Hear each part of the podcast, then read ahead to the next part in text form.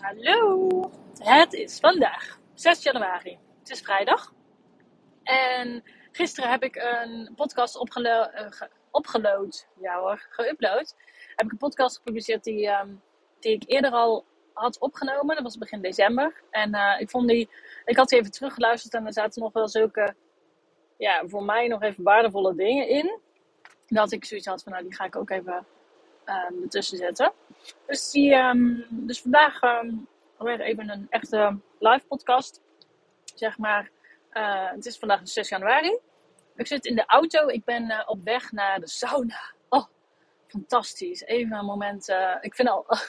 ik, ben, ik woon in Den Bosch en ik ben op weg naar een sauna in Breda. Dus dat betekent dat drie kwartier in de auto met alleen mezelf. Oh, fantastisch.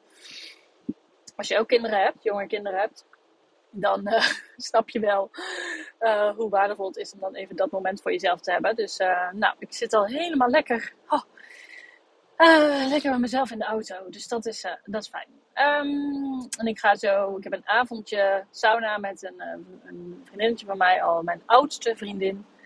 En um, ja, we gaan even lekker genieten van de sauna.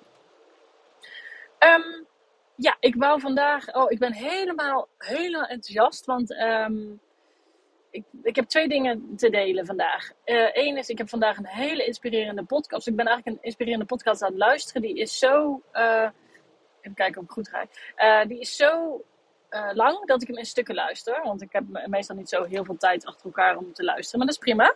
maar er zitten zulke interessante dingen in. Um, die mij ook heel erg helderheid geven over hoe ik over dingen denk. Hoe ik bijvoorbeeld over spiritualiteit denk. En um, daar wil ik iets over delen. En um, ook over uh, een inzicht wat ik een paar dagen geleden had. En daar begin ik even mee. Ik, ik stond onder de douche en ik zei tegen Philip... ik heb na de geboorte van Jimmy, onze jongste, in maart, uh, maart uh, vorig jaar... 2022. Toen um, werd ik ziek na de bevalling en toen bleek ik kraamvrouwenkoorts te hebben. Dat is een ontsteking aan je baarmoeder. Is uh, ontzettend gevaarlijk, want die ontsteking die gaat door, dat zit ook in je bloed en dat gaat door heel je lichaam.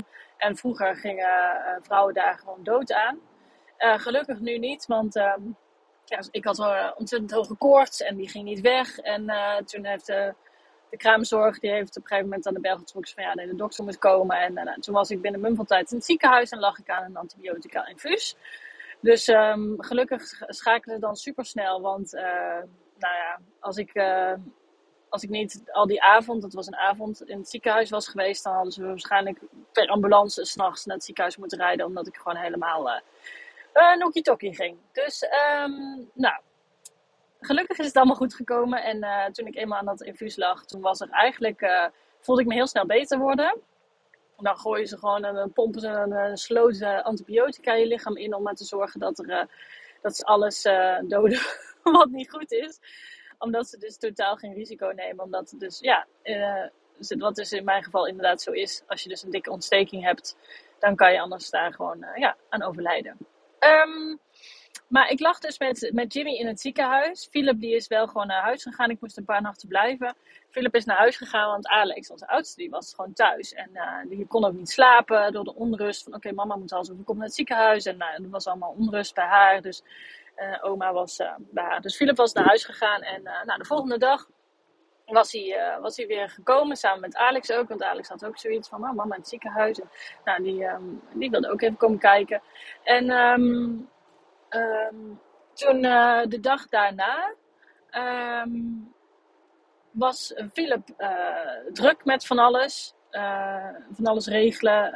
vaatwas was ondertussen ook kapot gegaan, weet je wel, dat soort dingen. En Alex was gewoon thuis die dag. Dus nou, het was allemaal. nee, nou, ik weet niet meer. Maar um, ik, heb, ik heb me die dag. ik weet het nu niet meer precies, maar ik, misschien is er nog wel iemand langsgekomen die dag. Ik heb die dag best wel alleen gevoeld. En um, dat kwam. Um, ja, net alsof ik. Ja, wat, het gevoel wat in mijn leven was. Van net alsof ik niet belangrijk genoeg was om. Uh, of dat het niet serieus genoeg was om mij op te komen zoeken in het ziekenhuis. Uh, andere, andere mensen dan. En, en, dat, Philip er ook niet was, vond ik ook uh, moeilijk. Dat hij druk was met andere dingen. Dat hij andere dingen blijkbaar belangrijker waren dan ik. Nou ja, het, er was een heel verhaal in mijn, in mijn hoofd ontstaan van. Ehm, ik voel me alleen en, ehm, en, en ja, eigenlijk een beetje verwijten richting andere mensen, de mensen om mij heen, familie. Ehm, en ik merkte uh, van de week dat ik daar, dat ik daar, nog, uh, dat ik daar nog last van had. Dat het me dwars zat. Dus ik, eh, ik sprak dat uit terwijl ik onder de douche zat. En Philip en ik hebben er een tijdje over gepraat. En Philip vond dat moeilijk om te horen. Want ja, hij, hij zei ook, en dat was een, toen kwam de eye-opener op een gegeven moment bij mij. Hij zei van ja, maar ik heb ook aan jou gevraagd toen. Van ja, zal ik langskomen? Of zal ik dit en dit doen? Of uh, ja, vind je het fijn als ik nog langskom vandaag? En um, uh, ja, dat vond je, vond je niet nodig. En um, toen besefte ik me dat ik een, iets van mezelf aan het projecteren was op andere mensen. Want uh, toen herinner ik me ook dat, um, volgens mij mijn vader ook, heeft ook gevraagd van ja, um, zullen we nog langskomen? En ze wilde vooral ook niet uh, het lastiger, ze wilde vooral niet zich opdringen ook, dat het ik zat ook met, met een baby die om de zoveel tijd wilde voeden. En dan kwamen de hele tijd de zusters en doktoren langs voor mijn infuus. En, nou, en, het was, ik probeerde ook een beetje te slapen. Want ja, als je net een uh, kleine baby hebt, dan, dan slaap je natuurlijk uh, de nachten niet bepaald door. Dus ik probeerde overdag ook nog uh, te slapen. En bovendien was ik natuurlijk wel ziek. Dus ja, ik moest misschien ook soort van wel rusten. Ik voelde me op dat moment al eigenlijk niet meer zo heel erg ziek. En ik zat natuurlijk nog op de adrenaline van de eerste week um, van een nieuw baby. Dus ik heb, ook, ik heb ook gezegd tegen, volgens mij onder andere ook tegen mijn vader van nee, ja, nee, ja, ja, ik weet niet, ik weet niet precies wanneer het uitkomt. En, uh, dus ik heb het best wel afgehouden. En ook dus tegen Philip gezegd van nee, je hoeft niet langs te komen. En um, ik besefte me toen dat ik op dat moment niet voor mezelf aan het denken was. Dat ik niet in mijzelf aan het voelen was van oké, wat heb ik, wat heb ik nu nodig qua uh, steun van mensen die langskomen. Um, wat op dat moment waarschijnlijk ook moeilijk was. Maar ja, ik heb op dat moment niet goed gevoeld bij mezelf. Uh, wat ik nodig had. En vooral aan de andere mensen gedacht van... Oh, maar dan moet mijn pa helemaal vanuit uh, een half uur rijden. En uh, oh nee, dat is toch niet nodig. Ik ben hier waarschijnlijk niet zo lang in het ziekenhuis. En um, ja, Philip komt ook nog langs. En, nou, en tegen Philip heb ik ook gezegd van... Oh nee, als je zo druk bent met alle dingen die je, die je moet regelen dan uh, nee, ja, kom, kom maar niet langs, want dat is alleen nog maar meer gedoe.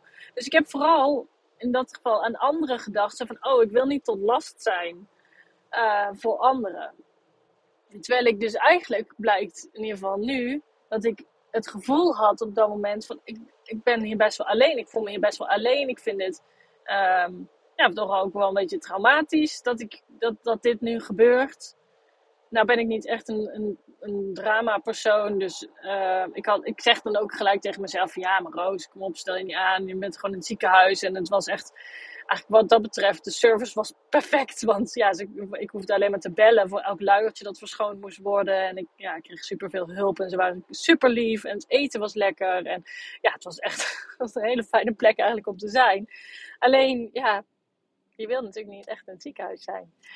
Um, maar ja, ik heb dus toen heel erg. Um, mezelf niet serieus genomen en gedacht aan de anderen van nou, ik wil niet tot last zijn, dus kom maar niet. En dat kreeg ik nu, dat, dat beet me nu zeg maar in mijn bips. Hoe zeg je dat? Vast niet zo, maar dat kreeg ik nu terug. En um, toen besefte ik me dus dat ik eigenlijk een verhaal tegen mezelf aan het vertellen was.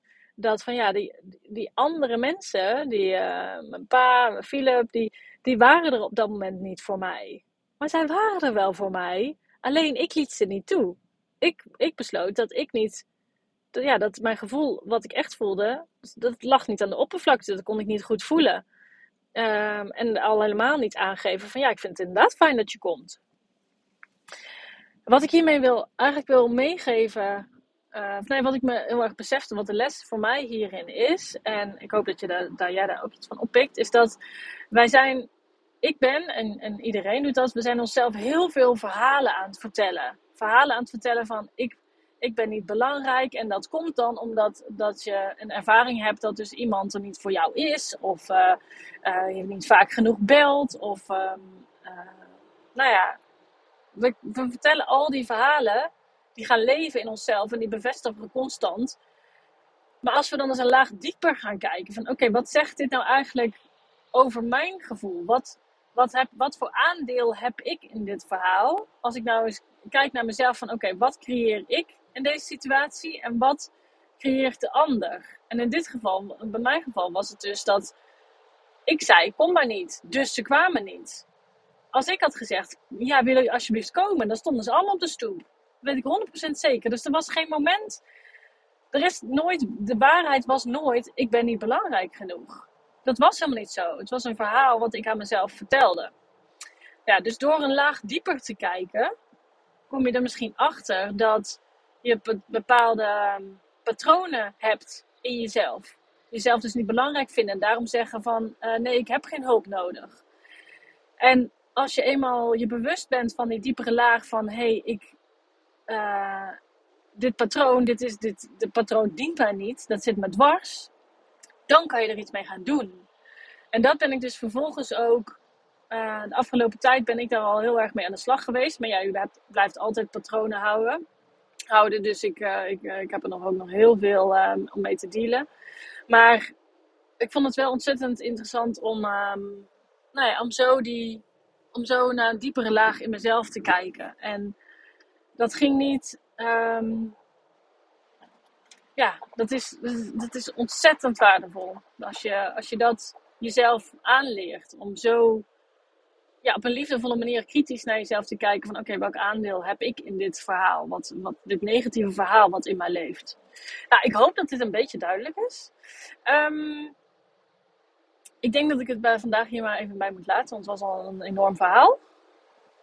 En dat ik morgen, uh, of een ander moment, wanneer ik uh, de podcast misschien heb afgeluisterd, nog wat um, uh, meer vertel over dat spirituele stuk wat ik, waar, ik, waar ik heel erg door geïnspireerd was. Wat ik wel nog even wilde, um, kwam ook in die podcast terug en dat, dat vond ik wel heel goed passen bij wat ik je net heb verteld, is dat um, wat er namelijk ontstaat als je dus blijft zitten in die patronen, is als het ware dat jij vanaf je geboorte al een blauwe bril op hebt gehad. En dat iemand vervolgens aan jou vraagt van welke kleur is de wereld? En dan zeg jij ja, gewoon, gewoon zoals die is. Gewoon, uh, ja, gewoon. Je ziet dan niet meer dat die wereld hartstikke blauw is. En dat die voor een andere, voor een andere persoon, dat die misschien wel geel is. Of gewoon uh, zoals die werkelijk is, met allerlei kleuren.